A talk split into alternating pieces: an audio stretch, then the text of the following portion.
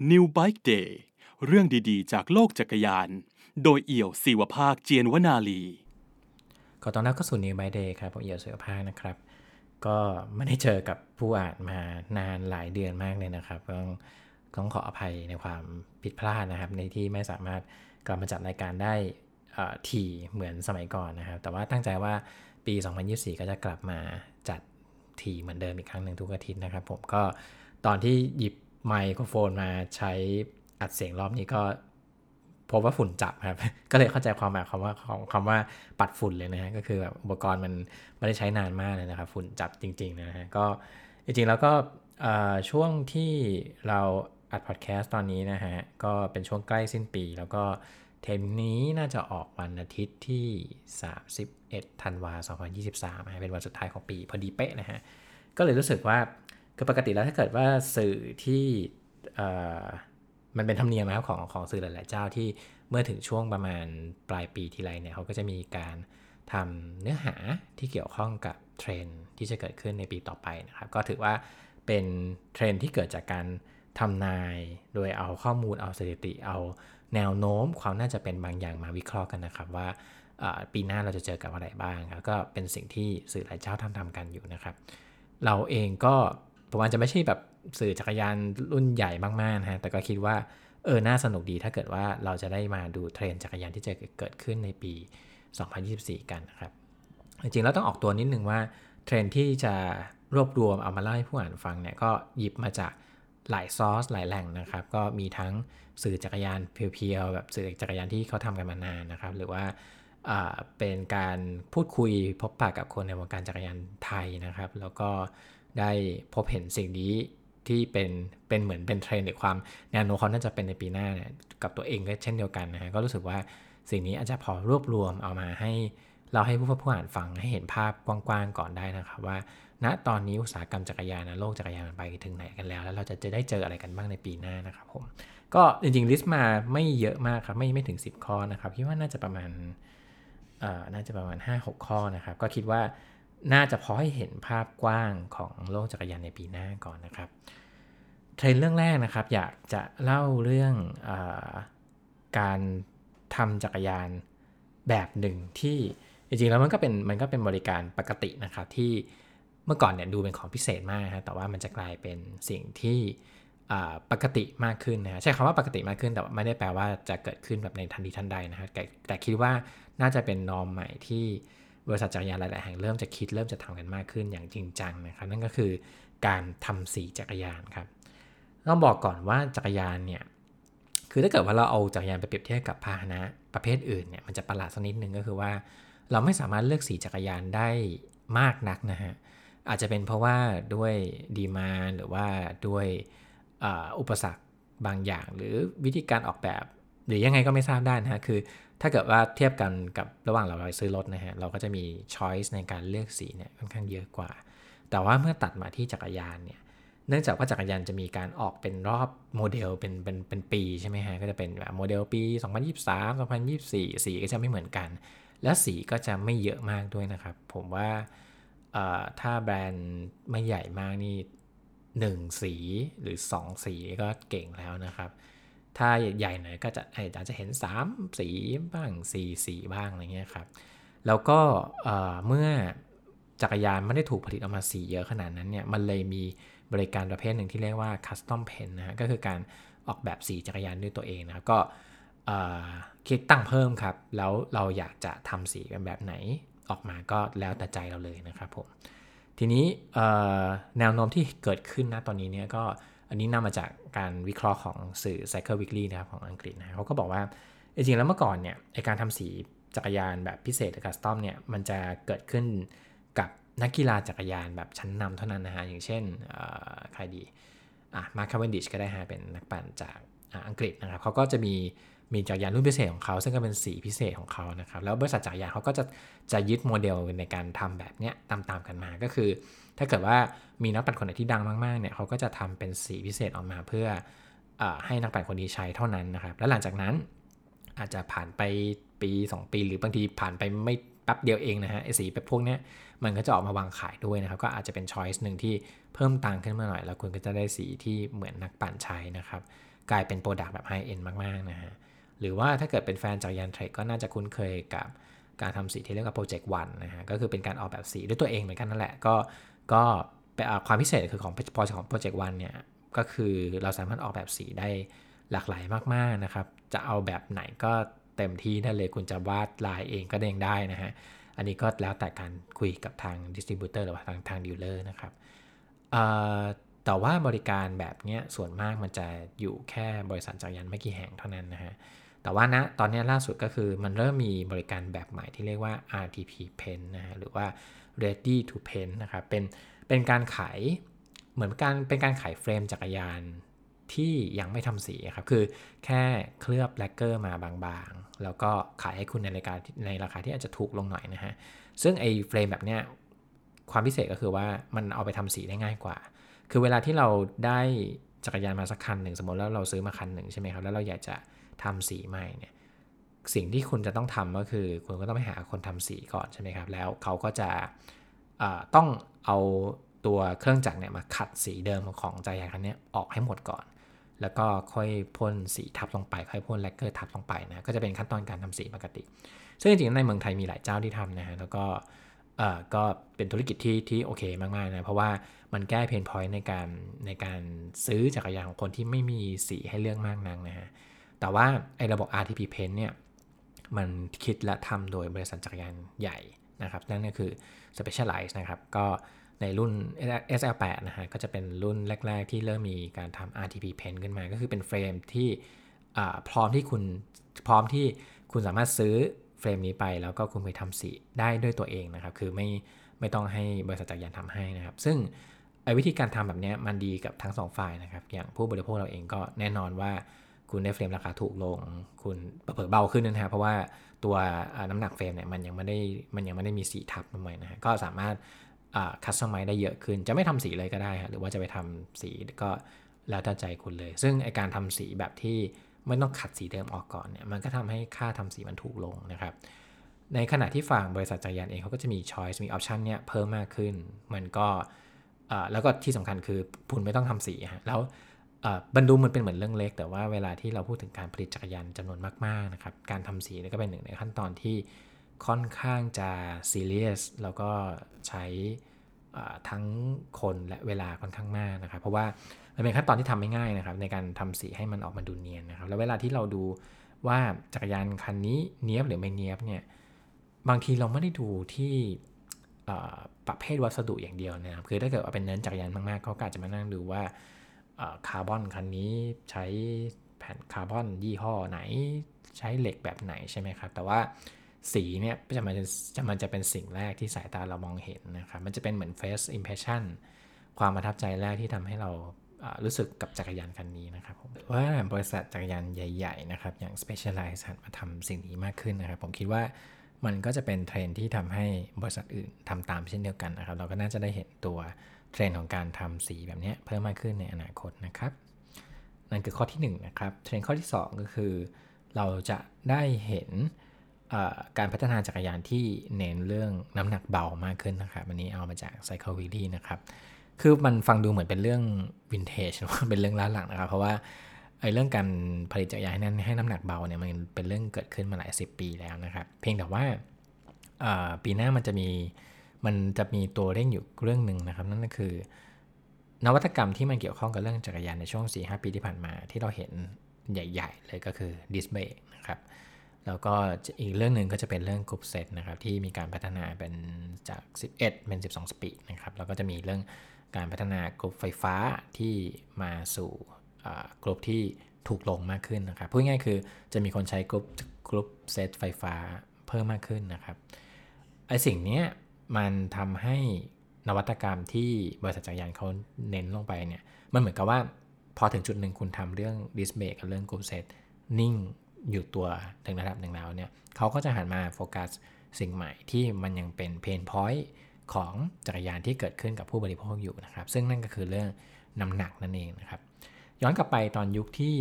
จักรยานหันมาเน้นเรื่องการทำให้มัน aerodynamic มากขึ้นนะครับ ก็จะพบว่าจักรยาน aero ยุคนั้นเนี่ยหนักนะครับ ไม่ไม่เบาเลยนะครับ เพียงแต่ว่าเขาไม่ได้คือพอเขารู้ว่ามันไม่ได้หนักมันไม่ได้เบามากก็ไม่ได้เน้นเรื่องนี้มากนักนะครับในหลังพอมันเริ่มพัฒนาได้มากขึ้น น้ำหนักก็ยังเป็นเหมือนหนึ่งในจุดขายที่บริษัทจักรยานเขายังเน้นเรื่องนี้อยู่เสมอนะครับ ทีนี้ในปีหน้าเนี่ยพอ disc brake มาเริ่มอยู่ตัว groupset เริ่มอยู่ตัวปุ๊บเนี่ยน้ำหนักก็จะเป็นสิ่งที่เขาเริ่มมาโฟกัสมากขึ้นนะครับ เริ่มจะทำให้ frame เบามากขึ้นโดยที่ยังมีความแข็งแรง สามารถรองรับ disc brake ได้เท่าเดิมอยู่นะครับ สมัยก่อนตอนที่ disc brake เพิ่งขึ้นมาใหม่ๆ ผมจะได้ยินเรื่องอเรื่องที่เขาพยายามพยายามพูดกันว่า การจะทำให้ดิสเบรกมันเบาเนี่ยมันเป็นเรื่องที่เป็นไปไม่ได้นะครับ ณ ตอนนี้เป็นไปได้แล้วนะครับ น่าจะน่าจะเบากว่าปกติเผลอเบากว่ายุคดิมเบรกนะครับ ก็จะมีการพัฒนาที่ที่ค่อนข้างล้ำไปอีกขั้นหนึ่งนะครับ ซึ่งมันก็เป็นผลมาจากการพัฒนาของ เทคโนโลยีจักรยานซึ่งเพิ่มมากขึ้นนะครับ เราก็น่าจะได้เห็นสิ่งนี้มากขึ้น ซึ่งแน่นอนว่าไม่ถูกครับแลกมากับราคาจักรยานที่ปกติก็แพงอยู่แล้วนะครับ ปีหน้าน่าจะได้เห็นจักรยานที่แพงขึ้นอีกนะครับ ด้วยปัจจัยหลายอย่างครับเศรษฐกิจโลกเงินเฟ้อต่างๆ เงินเฟ้อนี่จริงอาจจะเริ่มเริ่มจะลงบ้างแล้วนะครับแต่เพียงแต่ว่าเราน่าจะในโลกจักรยานเนี่ยมันก็ยังแพงอยู่นะครับ โดยเฉพาะในในประเทศอย่างเราๆที่ไม่ได้เป็นคนผลิตจักรยานเอง เป็นส่วนใหญ่นะครับ ก็ยังเป็นการนำเข้าจะมีเรื่องภาษีอยู่ นะครับเทนข้อต่อมานะครับอยากจะพูดเรื่องกราเวลสักนิดหนึ่งนะครับ คือเราจะได้เห็นการเติบโตของจักรยานแนว endurance bike ควบคู่มากับจักรยานกราเวลที่เน้นการแข่งขันมากขึ้นนะครับ ในการผลิตจักรยานเนี่ยหลักการเบื้องต้นพื้นฐานเลยก็คือว่า คุณต้องผลิตในสิ่งที่มีคนอยากได้ มีดีมานพูดง่ายๆฮะหรือว่า มีมีความคุ้มค่านะครับ ผลิตไปแล้วมีคนนิยม มีคนใช้พูดง่ายๆเคยมีชื่อเสียงหรือว่าดังขึ้นมา ซึ่งแต่แต่ละบริษัทก็จะมีวิธีการดูเรื่องนี้ต่างกันไปนะครับ ถ้าเราสังเกตดูดีๆครับ เวลาบริษัทจักรยานเขาจะผลิตรุ่นใหม่ๆ ขึ้นมาสักรุ่นหนึ่ง ส่วนมากเขาจะไปทำในสนามแข่งขันก่อน หรือไปทำรุ่นพิเศษให้นักปั่นที่อยู่ในการแข่งได้ทดลองใช้ดูก่อนนะครับ เพราะว่ามันเป็นสนามการเทสที่ดีครับ เนื่องจากว่ามันเป็นการแข่งขันเนาะ มันอยู่ในสภาวะที่จักรยานถูกใช้อย่างหนักหน่วงนะครับ เพราะฉะนั้นการเทสเนี่ยมันเรื่องง่ายมากที่เราจะได้เห็นว่าจักรยานที่เราคิดมาบนหน้ากระดาษพอไปอยู่ในการใช้งานจริงอย่างหนักหน่วงในสนามแข่งเนี่ยมันดีหรือมันไม่ดีนะตอนนั้นตอนไหนยังไงนะครับ กับกาเวลเนี่ยแรกเริ่มเดิมที จักรยาน gravel มันเป็นผลพวงจากการพัฒนา นวัตกรรมเรื่องดิสเบรกนะครับ คือพอทำให้จักรยานถนนมันสามารถติดดิสเบรกได้เนี่ย คุณก็ไม่จำเป็นที่จะต้องทำให้จักรยานหรือขอบล้อเนี่ยเข้ากับ rim brake ครับ rim คือ rim brake ทำได้ถึงจุดหนึ่งเนี่ยมันไม่สามารถรองรับความกว้างของยางจักรยานได้มาก เท่าจักรยานที่เป็นดิสเบรกในโลกของเซอร์ฟภูเขานะครับ ทีนี้พอจากรยานแนวรถไบค์หรือแนวเสริมหอบเนี่ยดิสดิสเบรกได้ มันก็ทำให้เฟรมจากยานสามารถขยายจนทำให้สามารถรองรับยางที่มันมีขนาดใหญ่ขึ้นได้ พอจากยานถนนมันสามารถใส่ยางได้ใหญ่ขึ้นได้นะครับ มันก็สามารถเอาไปใช้ในพื้นที่ที่เป็นพื้นที่ธุรกันดารหรือพื้นที่เส้นทางโหดๆทางหนักได้เหมือนเหมือนเป็นทางเทรลต่างๆนะครับ นั่นทำให้เกิดนั่นทำให้เป็นจุดนี้ที่ทำให้เกิดจากยานแนวกราเวลขึ้นมานะครับ ทีนี้พอมันเกิดขึ้นปุ๊บปุ๊บเนี่ย มีคนใช้กราเวลเยอะขึ้น มันก็เริ่มมีคนเห็นว่าเฮ้ยในท่านี้เมื่อมีคนใช้กราจากยานกราเวลมากขึ้นเนี่ยงั้นเรามาจัดอีเวนต์หรือจัดการแข่งกันดูดีกว่า เพราะว่ามันจะทำให้มันก็การการันตีแน่ๆว่าจะมีคนสนใจเนาะแล้วก็เป็นการแข่งที่สนุกแน่ๆนะครับ ซึ่งณวันนี้เนี่ยกราเวลในบ้านเราเนี่ยดูอาจจะดูไม่ได้เป็นเทรนที่ใหญ่นะแต่ถ้าในยุโรปหรือในต่างประเทศอเมริกาหรือใดก็ตามนะครับกราเวลกลายเป็นการแข่งขันที่ มีผู้เข้าแข่งขันหรือผู้ชมเนี่ยมากขึ้นทุกปีนะครับไม่ไม่ตกลงเลยนะครับ แล้วมันสิ่งนี้มันมีผลทำให้บริษัทจักรยานเนี่ยเขาพยายามผลิตจักรยานกราเวลที่เน้นการแข่งขันมากขึ้น คือจากเดิมที่เหมือนปั่นสันทนาการปกติเน้นเฮฮาปาร์ตี้กับเพื่อนเริ่มหันมาโฟกัสเรื่องปั่นให้เร็วมากขึ้นนะครับ ซึ่งก็มีปัจจัยมีมีทางเลือกหลากหลายนะครับ อย่างเช่นทำให้มันเบาขึ้น ทำให้องศามันเป็นแบบองศาแบบองศาแข่งมากขึ้นนะครับเรื่องความลู่ลมอะไรเงี้ยครับ aero gravel นี่เคยถูกพูดถึงอยู่พักหนึ่งพักใหญ่ๆผมคิดว่าไม่ค่อย work เท่าไหร่นะแต่แต่แต่ว่ามันก็เป็นสิ่งที่เกิดขึ้น ทีนี้เนี่ยมันมีจุดตัดที่น่าสนใจข้อหนึ่งก็คืออมีนักแข่งจักรยานที่เป็นสายโปรที่หันไปลงการแข่งแบบกราเวลมากขึ้นใช่ไหมฮะทีนี้เวลาไอ้ลงการแข่งแบบกราเวลเนี่ย แน่นอนว่านักปั่นก็ต้องใช้จักรยานที่เป็นจักรยานที่ได้สปอนเซอร์มาจากบริษัทผลิตจักรยาน หลาย ๆ ครั้งนะครับ เราจะเห็นว่าเขาไม่ได้เอาจักรยานสายกราเวลไบที่ที่ผลิตมาเพื่อทางกราเวลโดยเฉพาะมาใช้แข่ง แต่เขาไปเอาจักรยานแนว endurance มาใช้แข่งแทนนะครับ ซึ่งก็มีข้อแม้ว่ามันต้องเป็นจักรยาน endurance ที่สามารถรองรับยางได้กว้างหน่อย สักประมาณ 700คูณ40 เป็นต้นไปอย่างเงี้ยครับ ก็จะเป็นเป็นเป็นเป็น ตัวเลือกที่นักแข่งมักจะใช้กันนะครับพอเป็นแบบนี้ปุ๊บเนี่ยมันทำให้จักรยานแนว endurance เนี่ยยังไม่ตายครับ คือมันยังเป็นตัวเลือกที่นักแข่งนิยมใช้กัน เพราะว่า endurance bike เนี่ยจริงๆแล้วมันมันมันมีมาก่อน gravel นะครับ แล้วก็มันถูกพัฒนามาอย่างต่อเนื่องแม้ว่าสมัยก่อนคนอาจจะมองว่า endurance bike อาจจะเป็นจักรยานคนแก่ ก็คือเป็นจักรยานที่เน้นปั่นสบายอย่างเดียวนะครับ แต่พักหลังเนี่ย endurance bike มันก็เป็นการมันเป็นการพัฒนาจากจักรยานแนวแข่งขันนั่นนะครับ แต่เพียงแต่ว่าปรับให้องศามันสบายขึ้นทีนี้พอยุคยุคหลังๆเนี่ยพอ endurance bike มันรองรับยางได้ใหญ่ขึ้นเนี่ยมันก็สามารถอัดแอปไปใช้กับการแข่งแบบ gravel ได้เช่นเดียวกัน และเผื่อจะเป็นตัวเลือกที่ดีกว่าเร็วกว่าด้วยนะครับ คือต้องบอกว่าการแข่งจักรยานหลายๆครั้งเนี่ย อุปกรณ์เล็ก ๆ น้อยๆมันมีผลกับการแข่งมากๆนะครับ บางทีการตัดสินเนี่ยมันมันเพียงเสี้ยววินาทีมันก็มีผลเช่นเดียวกัน เพราะฉะนั้นนักปั่นเนี่ยก็จะเลือกอุปกรณ์อย่างตั้งใจเลือกมากๆนะครับ เพราะว่าเขารู้ว่ามันมีผลกับการแข่งแน่ๆ เราก็จะได้เห็นว่าจักรยานในเอโดดานส์เนี่ยที่หลายคนอาจจะปรามาสว่าโอ้ยมันน่าจะไม่ได้มีอะไรแล้วแหละ แต่จริงๆแล้วเนี่ยมันโตขึ้นเรื่อยๆนะครับแล้วก็ตีคู่มากับจักรยานกราเวลแบบแบบแข่งด้วยเช่นเดียวกันนะครับซึ่ง ผมว่ามันก็เป็นการสะท้อนความนิยมของคนใช้จักรยานในโลกสถานการณ์หรือว่าในโลกการแข่งขันยุคนี้นะครับ คือบริษัทจักรยานไม่ได้มีแค่บริษัทเดียวเนาะมันมีหลายๆบริษัทเป็นร้อยเป็นพันบริษัทนะฮะถ้าเราได้เห็นว่าบริษัทจักรยานเหล่านี้แห่กันมาทำจักรยานแนวไหนเนี่ยมันเป็นการสะท้อนค่านิยม หรือรสนิยมของนักปั่นจักรยานทั่วโลกเช่นเดียวกันนะครับว่าณตอนนี้เขากำลังไปสู่จุดไหนนะครับ นั่นคือสิ่งที่การแข่ง gravel ส่งผลต่อการผลิตจักรยานแนว endurance bike และจักรยานจักรยาน gravel แนวแข่งขันมากขึ้นนะครับ เทรนด์ต่อไปอยากแวะมาเรื่อง gravel อีกสักนิดหนึ่งครับ เป็นเทรนด์ที่มาจากพี่หมานะครับร้านปอกปอกใบนะครับก็เป็นหนึ่งในร้านจักรยานที่ผมพูดถึงบ่อยมากในในพอดแคสต์นี้นะครับ ก็ร้านที่มาเป็นเป็นร้านที่ดีจริง ๆ นะครับ เป็นเป็นร้านร้านทัวริงที่ได้รับความนิยม ผมว่า นักปั่นระดับโลกที่ปั่นมาโซนเนี่ยฮะโซนเซาท์อีสเนี่ยส่วนมากจะแวะแวะร้านเฮียมาเสมอฮะเพราะว่ามันเป็นร้านที่มีอะไหล่เยอะ แล้วก็เซอร์วิสดีนะครับก็จะก็จะเป็นร้านที่หลายคนนิยมมาเปลี่ยนอะไหล่เปลี่ยนอะไรก็ว่าไปเพื่อที่จะปั่นในย่านนี้ต่อนะครับในสายทัวริงสมัยก่อนนักปั่นทัวริงเวลาเขาใช้จักรยานก็จะเป็นจักรยานแนวทัวริงที่มันสามารถรองรับน้ำหนักได้เยอะๆนะครับ ในยุคหลังๆมาเนี่ยพี่หมาเล่าว่าเขาเริ่มเห็นการเปลี่ยนแปลงที่เริ่มเห็นนักปั่นเหล่านี้ครับไม่ได้ใช้จักรยานโทริงในการในการเดินทางอีกแล้ว ไม่ไม่ครับใช้แต่ว่าน้อยลงนะครับ แต่เริ่มเห็นคนเอาจักรยานกราเวลเนี่ยมาใช้เดินทางมากขึ้น ซึ่งมันก็มีข้อดีข้อเสียนะครับ ข้อดีก็แน่นอนว่าเรื่องการลุยเนี่ยมันมันมันดีอยู่แล้วนะครับเพราะกราเวลก็ถูกคิดมาเพื่อสิ่งนี้ แต่ว่า ในแง่ของการเดินทางบางทีคุณต้องบรรทุกสัมภาระค่อนข้างเยอะนะครับ ซึ่งกาเวลก็อาจจะไม่ได้ตอบโจทย์เรื่องนี้มากนะคอมโพเนนต์บางอย่างไม่ได้ถูกทำมาเพื่อรองรับน้ำหนักเยอะขนาดนี้นะครับ แม้ว่าคุณจะออกแบบการบรรทุกสัมภาระให้เบาหรือ compact สไตล์แนว bikepacking ก็ตามนะครับ ก็หลายๆคนถ้าถ้าท่านนึกภาพตาม ก็ภาพจำก็คือเป็น frame bag นะครับ เป็นจักรเป็นจักรยานแนวติดเฟรม หรือว่า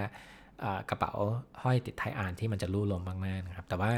จริงๆแล้วมันก็ไม่ได้ทดแทนจักรยานแนว touring ได้สักทีเดียวนะครับ ในแง่ของคุณสมบัติในการขนของนะครับ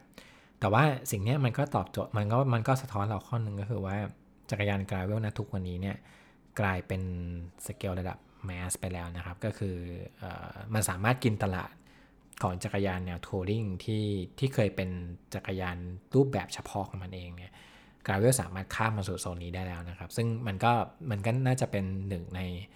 ปรากฏการณ์ที่เราเคยเห็นจักรยานเซอร์เขาทำได้มาแล้วนะครับ อย่างเช่นเราก็จะเห็นว่าหลาย ๆ เมืองที่ไม่ได้มีทางดีมากนักเนี่ย หลาย ๆ คนจะใช้เสือภูเขาในการเดินทางนะครับ ในถิ่นธุรกันดารต่างๆหรือในในบ้านเราเองก็ตาม เสือภูเขาก็ยังเป็นเป็นช้อยส์ที่ที่ดีอยู่นะครับ ก็เช่นเดียวกันกับกราเวลฮะ มันเริ่มที่จะแมสมากขึ้น แล้วก็เราน่าจะได้เห็นสเกลเนี่ยมากขึ้น ซึ่งก็มาจากเหตุการณ์ ของการได้เห็นนักปั่นทางไกลเนี่ยใช้นิจักรยานกราเวลมากขึ้นลองสังเกตดูก็ได้ครับ ถ้าเกิดว่าเส้นหน้าบ้านคุณเนี่ยมีชาวต่างชาติเคยปั่นผ่านมามีสัมภาระพลุงพลังนะครับ แสดงว่าเส้นนั้นเป็นเส้นที่พวกนักปั่นสายท่องเที่ยวต่างประเทศเนี่ยนิยมใช้กันลองสังเกตดูจักรยานที่เขาใช้ก็ได้ครับ อาจจะไม่ใช่แนวทัวริงที่เราคุ้นเคยแบบเดิม แต่มันจะเป็นกราเวลมากขึ้นนะครับผมเทต่อไปอยากแวะมาสู่เรื่อง e-bike นิดนึงครับ เรารู้กันอยู่แล้วว่า e-bike ได้รับความนิยมสูงมากๆนะฮะ ซึ่งเมื่อก่อนเนี่ยมันจะเติบโตในโลกของจักรยานที่ใช้ในเมืองนะครับเออร์แบนไฮบริดต่างๆ แล้วก็มาสู่เสือบุคเสือเสือหมอบก่อนนะครับรถไบค์ก็วิธีการใช้งานของของ e-bike ในโลกของรถไบค์เนี่ยเขาก็จะมักจะโปรโมทว่า ถ้าเกิดว่าคุณอายุสูงวัยแล้วนะครับ ก็แต่ว่าอยากจะ ปั่นจักรยานเป็นกรุ๊ปสนุกอยู่หรือว่าอยากจะปั่นตามทันพวกนักปั่นฟิตๆเนี่ย e-bike ก็น่าจะเป็นหนึ่งใน choice ที่ดีนะครับ ณ ตอนนี้ e-bike เข้าสู่โลกเสือภูเขาเรียบร้อยแล้วนะครับ ซึ่งที่น่าสนใจก็คือว่าในโลกเสือภูเขาเนี่ยมันมีอุปสรรคค่อนข้างเยอะในแง่ของการพัฒนา e-bike ให้เข้ากับสภาพการใช้งานที่หนักหน่วงนะครับ เพราะเสือภูเขาไม่ได้เป็นแค่ทาง trail อย่างเดียว มีทั้งแบบกระโดด เหิน downhill ต่างๆนะครับ e-bike เนี่ยในเลิกสู่ภูเขาใน ที่เป็นเทรนในปีหน้าเนี่ยสิ่งนี้เริ่มจะเห็นการพัฒนาที่น่าสนใจนะครับ เพราะว่าเราจะได้เห็นการใช้อุปกรณ์ e-bike ในเสือภูเขาที่มันไม่ได้เหมือนกับรูปแบบปกติ เนื่องจากว่ามันต้องการมันต้องมีการปรับให้มันเข้ากับการใช้งานที่หนักหน่วงมากกว่านะครับแล้วก็ยังมีประตูแห่งโอกาสอีกมากเลยครับ ในแง่ของการพัฒนาเสือภูเขาให้เป็น e-bike ที่ดีได้นะครับ เราก็น่าจะเห็นได้เห็นบริษัทจักรยานหันมาโฟกัสเรื่องนี้กันมากขึ้นนะครับ ถามว่าโฟกัสเราจะดูยังไง ให้ดูว่าสังเกตว่า e-bike ครับสมัยก่อนเวลาเขาขายออกมาครับเขาจะขายอยู่แค่รุ่นเดียวนะตอนนี้เราก็จะเริ่มเห็น 2 รุ่น 3 รุ่น มีคุณสมบัติที่ตอบโจทย์การใช้งานที่หลากหลายขึ้นนะครับ นั่นก็นั่นก็เป็นส่วนหนึ่งของการพัฒนานะครับเทรนข้อนี้มันก็จะเริ่มได้เห็นจากเดิมเสือภูเขา e-bike เนี่ยมีแค่แบบ hardtail แบบเดียว เราก็น่าจะได้เห็นแนวอื่นมากขึ้น downhill มากขึ้น enduro มากขึ้นอะไรก็ว่าไปนะครับ e-bike จริงๆ แล้วมีเรื่องเล็กๆ อีกเรื่องหนึ่งอยากเล่าให้ฟังครับ เมื่อ2อสวันก่อนผมแวะไปหาพี่หุยที่ร้านจักรยาน Big Mountain ปากช่องนะครับ อยู่แถวเขาใหญ่อยู่เส้นที่จะเข้าเมืองปากช่องนะครับ ก็เป็นหนึ่งในร้านจักรยานที่ดีมากๆครับ อยากแนะนำให้ให้ลองไปเยี่ยมเยียนกัน คุยกับพี่หุยหลายเรื่องครับ มีอยู่เรื่องหนึ่งที่เราคุยกันก็คือเรื่องอีไบค์ในประเทศไทยนะครับ จริงๆแล้วก็ต้องตอบว่ายังไม่ได้รับความนิยมมากนักนะครับ เพื่อเนื่องจากด้วยราคาต่างๆ แล้วก็ด้วยการใช้งานที่เรายังไม่ได้เห็น e-bike อย่างชัดเจนนักในในแง่ภาพของการใช้งานในประเทศไทยแต่ว่า e-bike จะขายดีมากในเมืองที่มีชาวต่างชาติเยอะๆนะครับ เช่นภูเก็ตเป็นต้น เขาใหญ่ในจริงๆก็ ได้บ้างนะครับเท่าที่พี่หุยเล่าแต่ว่ามันก็ยังไม่ได้ถึงขั้น peak มากนะครับ ส่วนหนึ่งก็เรื่องราคาอย่างที่ผมบอกไป แล้วก็ณตอนนี้เนี่ยคนไทยยังไม่ได้ใช้ e-bike กันมากขึ้น แม้ว่าโลกมันจะหมุนไปทาง e-bike กันมากขึ้นแต่ว่าจากคนไทย ซึ่งปกติแล้วในโลกจักรยานเนี่ยคนไทยจะตามเทรนด์เร็วมากนะครับ แล้วก็จักรยานรุ่นใหม่ ๆ ที่ออก สดๆร้อนๆในตูร์เดอฟร็องส์เนี่ยเคยมาเปิดตัวในเมืองไทยก็มีมาแล้วนะครับ แต่ว่า e-bike เนี่ยกลับไม่ใช่แบบนั้น มันอาจจะมีกำแพงบางอย่างที่ที่ไม่ได้เหมาะกับประเทศไทยสักเท่าไหร่นะครับ แต่ในถ้าในแง่คนต่างชาติก็ก็ยังยังยังใช้การได้ดีอยู่นะครับ ก็ถือว่าเป็นหนึ่งในเทรนด์ที่เราจะได้เห็นเสือภูเขาเลอะอยู่ดีก็เนิร์ขึ้นมา เสือภูเขาครับ ก็จะมีการพัฒนาเรื่อง e-bike ที่ดีมากขึ้นหลากหลายมากขึ้นนะครับ ต่อเรื่อง e-bike กันอีกนิดนึงนะครับ เรื่อง เทรนด์ของการใช้ e-bike ในเมืองนะครับ คือในปีหน้าเราน่าจะได้เห็นคดีพิพาทหรือว่ากรณีศึกษาเรื่องการใช้ e-bike ร่วมกับจักรยานธรรมดาและสกูตเตอร์ในเมืองมากขึ้นนะครับเทรนด์นี้อาจจะมาจากประสบการณ์ส่วนตัวผมนะครับในในปีที่ผ่านมาก็ได้มีโอกาสไปต่างประเทศ ประเทศหนึ่งก็ค่อนข้างยาวหน่อยก็คือฝรั่งเศสนะครับอยู่ 10 วัน ได้สังเกตอะไรหลาย ๆ อย่าง ก็พบว่า e-bike มากขึ้นแน่นอนอยู่แล้วนะฮะ สกูตเตอร์ยังมีอยู่ แต่ว่าเริ่มเห็นแล้วว่าเริ่มมีการแบนตัวสกูตเตอร์มากขึ้นในหลาย ๆ เมืองนะครับ เหตุผลเพราะว่ามันก็มันพูดง่ายคือมันก็มีอุบัติเหตุนะฮะ แล้วก็สกูตเตอร์เนี่ยเนื่องจากว่ารูปลักษณ์ของมันเนี่ย มันไม่ได้เป็นพาหนะที่ที่ต้องไปอยู่ในในเลนพาหนะซะทีเดียวมันสามารถใช้ในทางเดินทางเท้าเหมือนกันนะครับ แล้วก็ค่อนข้างจะเร็วนะครับ มันเลยทำให้เกิดอุบัติเหตุขึ้นมาได้นะครับ กับ e-bike เนี่ยก็ถือว่าเป็นหนึ่งในโจทย์ ของนักพัฒนาเมืองทั่วโลกนะครับ โดยเฉพาะเมืองที่เป็นมิตรกับจักรยานอยู่แล้วนะครับ อย่างอัมสเตอร์ดัมอย่างว่าโคเปนเฮเกนเนี่ยครับก็เริ่มที่จะมองเรื่องนี้กันมากขึ้น เพราะว่าสมัยก่อนเนี่ยเลนจักรยานเนี่ยถูกสร้างมาเพื่อให้จักรยานที่มีความเร็วช้ากว่ารถยนต์เนี่ยสามารถใช้ได้อย่างปลอดภัย แต่นะตอนเนี้ยมันมี e-bike เป็นสมการใหม่ที่เพิ่งเข้ามา e-bike ซึ่งมันบางทีมันเร็วกว่าจักรยานธรรมดาครับคำถามก็คือว่าเราควรจะมีเลนจักรยานสำหรับ e-bike หรือเปล่าครับ คำตอบยังไม่ชัดเจนนะคือยังไม่ได้ถึงมีมีเมืองไหนที่พยายามพัฒนาเป็นต้นแบบมาก่อน อาจจะเป็นเพราะว่าสเกลของการใช้ e-bike มันยังไม่ได้ถึงขั้นพลิกเมืองในขนาดนั้นนะครับคือมันมีเยอะขึ้นแต่ว่ามันไม่ได้ถึงขั้นทุกคนใช้นะครับ ซึ่งถ้าจินตนาการให้มันเข้าใจง่ายมากขึ้น e-bike มันจะกลายเป็นสมอเตอร์ไซค์นั่นแหละครับ ก็คือเป็นสถานการณ์มอเตอร์ไซค์แบบที่บ้านเราเจออยู่หรือว่าหลาย ๆ เมืองที่อยู่ในโซนอเมริกาใต้ก็ก็จะเป็นแบบนี้กันซะเยอะคือมีมอเตอร์ไซค์เยอะนะครับ ผมคิดว่าเราก็น่าจะได้เห็นกรณีศึกษาเรื่องนี้มากขึ้นนะครับ น่าจะมีเรื่องการถกเถียงเรื่อง e-bike กับกับการใช้สกูตเตอร์ในเมืองมากขึ้นนะครับเทรนด์ข้อสุดท้ายครับอยากพูดถึงเรื่องความยั่งยืนกันสักเล็กน้อยนะครับ ก็อันนี้ก็มาจากยูทูบเบอร์ที่ชื่อว่าเดวิดอาร์เธอร์นะครับช่อง Just Ride Bikes นะครับแล้วก็เว็บไซต์ BikeRumor จริงๆแล้วหลายที่นะครับมีการพูดถึงเรื่องนี้ก็คือว่า เราจะได้เห็นบริษัทจักรยานหันมาพูดเรื่องการผลิตจักรยานที่ green มากขึ้นเป็นมิตรกับสิ่งแวดล้อมมากขึ้นนะครับ มันเป็นเรื่องตลกดีครับคือจริงๆแล้วจักรยานกับเรื่องสิ่งแวดล้อมเนี่ยหรือเรื่องความยั่งยืนเป็นเรื่องที่ผูกกันอยู่เสมอเชื่อมโยงกันเสมอนะครับจักรยานนี่ถือว่าเป็นตัวแทนของความยั่งยืนด้วยซ้ำเพราะว่าเวลาเราพูดถึงการทำเมืองปรับเมืองให้มันเป็นมิตรกับสิ่งแวดล้อมมากขึ้นเนี่ยภาคการขนส่งจะเป็นภาคจะเป็นส่วนหนึ่งที่ถูกพูดถึงเยอะนะครับ ก็ตามหลักการพื้นฐานเลยครับ ถ้าเกิดว่าเราทำให้รถยนต์น้อยลง คนใช้รถน้อยลง หันมาใช้จักรยานในการเดินทางมากขึ้น แน่นอนว่าเมืองก็ต้องสะอาดขึ้น ปลอดมลพิษมากขึ้น เป็นมิตรกับสิ่งแวดล้อมมากขึ้นนะฮะ แต่ว่าในแง่ของการผลิตจักรยานเนี่ยมันยังไม่ มันยังเป็นการผลิตที่ไม่ได้เป็นมิตรกับสิ่งแวดล้อมร้อยเปอร์เซ็นต์สักเท่าไหร่นะครับ ต้องย้อนไปก่อนว่าถ้าในโลกของจักรยานเนี่ย สิ่งที่จะทำให้บริษัท กรีนมากขึ้นหรือยั่งยืนมากขึ้นในเรื่องในเรื่องการผลิตเนี่ยมันคือคุณสมบัติในการรีไซเคิลครับ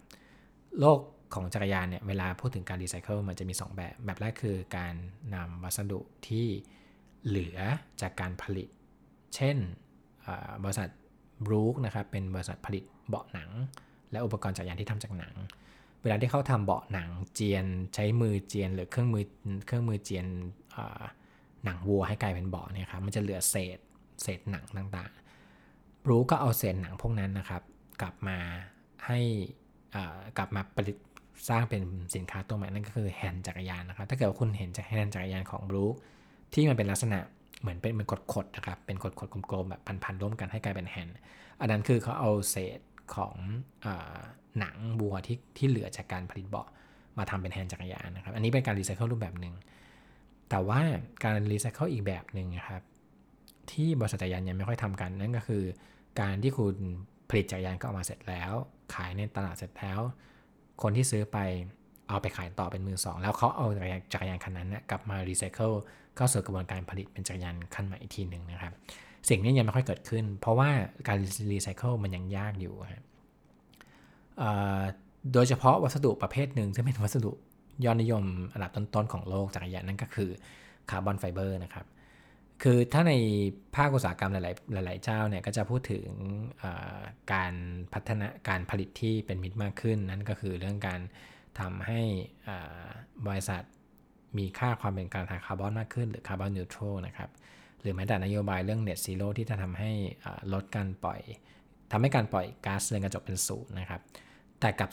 แต่กับบริษัทจักรยานเวลาที่ต้องทำจักรยานจากคาร์บอนทำสิ่งนี้ได้ยากมาก เพราะว่าเขาไม่สามารถรีไซเคิล คาร์บอนไฟเบอร์ได้นะครับคาร์บอนไฟเบอร์เวลาเราพูดถึงเนี่ยมันไม่ได้มีแค่คาร์บอนอย่างเดียว มันจะมีมันจะมีวัตถุดิบประเภทหนึ่งที่ทำให้คาร์บอนเนี่ยมันสามารถพัฒนาเป็นจักรยานได้นะครับนั่นก็คือเรซินถ้าเกิดว่าเราจะเอาคาร์บอนไฟเบอร์จักรยานคาร์บอนไฟเบอร์นะฮะมารีไซเคิลใหม่กลับมาพัฒนาเป็นจักรยานอีกครั้งหนึ่งจำเป็นที่จะต้องแยกเรซินออกจากจักรยาน ซึ่งยากมากเพราะว่า มันถูกผสมรวมกันไปตั้งแต่แรกอยู่แล้วนะครับ แต่ณนะวันนี้เนี่ยมันเริ่มเห็นการพัฒนานวัตกรรมที่ทำสิ่งนี้ได้มากขึ้นนะครับเพราะฉะนั้นเทรนด์ปีหน้าและปีต่อๆไปด้วยนะครับ ผมคิดว่าบริษัทจักรยานจะเริ่มมองเห็นความสำคัญของการพัฒนาวัสดุรีไซเคิลในการผลิตจักรยานมากขึ้นนะครับจริงๆแล้วหลาย ๆสำนักก็ที่เป็นบริษัทวิจัยนะครับ ส่วนมากก็เริ่มออกงานวิจัยแล้วว่าเขาสามารถทำสิ่งได้แล้วนะครับเพียงแต่ว่ามันยังไม่ได้ถูก นำมาใช้ในสเกลระดับ mass production มากขึ้นนะครับ ซึ่งถ้าเกิดว่าบริษัทไหนทำได้ก่อนนะครับ ผมคิดว่ามันก็จะเป็นโอกาสใหม่ ๆ โอกาสครั้งใหญ่เลยนะครับ ที่จะทำให้โลกจักรยานเนี่ยผลิตจักรยานที่มันเป็นมิตรกับสิ่งแวดล้อมจริง ๆ มากขึ้นนะครับ มันจะเป็นการพูดถึงความยั่งยืนอีกรูปแบบหนึ่งที่ไม่ใช่ในแง่ของการใช้งาน แต่เป็นในแง่ของการผลิตนะครับ ซึ่งก็เป็นหนึ่งในเทรนด์ที่เราจะต้องรอดูต่อไปในอนาคตนะครับ ตอนนี้ผมอาจจะพูดเรื่องที่ค่อนข้างไกลตัวคุณสักนิดนึงนะครับ เนื่องจากว่ามันเล่าเรื่องเทรนด์นะเนาะ แต่เพียงแต่ว่าที่ทำรายการตอนนี้ก็เพราะรู้สึกว่าการเล่าเรื่องเทรนด์เนี่ยมันอาจจะไม่ได้มีผลกับตัวเราตรงตรงซะทีเดียว แต่มันทำให้เรามีสายตาที่กว้างไกลขึ้น เรามองเห็นโลกชัดขึ้นนะครับว่านั้นตอนนี้เขายังเขาไปสู่ทิศทางไหนนะครับ อยากเปิดโลกให้ผู้อ่านเห็นว่า โลกของจักรยานวันนี้เนี่ยอยู่จุดไหนแล้วนะครับ มันกำลังพัฒนาไปสู่ทิศทางใดนะครับ ก็ถือว่าเป็นหนึ่งในคอนเทนต์ช่วงส่งท้ายปี 2023 ต้อนรับ 2024 อย่างเป็นทางการสำหรับ New by Day ครับ ขอใช้โอกาสนี้เออสวัสดีปีใหม่กับผู้ฟังเนียบเดทุกท่านนะครับ ต้องขอบคุณจริง ๆ ที่ติดตามกันมานะครับ ปีหน้าสัญญาว่าจะทำรายการให้ถี่ขึ้นเหมือนเดิมนะครับ กลับมาเจอกันทุกอาทิตย์เช่นเดียวกันนะครับผม ก็สำหรับตอนนี้ก็สวัสดีนะครับ พบกันใหม่ตอนหน้าครับ สวัสดีปีใหม่ครับ New Bike Day Podcast เรื่องดีๆ จากโลกจักรยาน โดยเอี่ยวศิวภาคเจียนวนาลี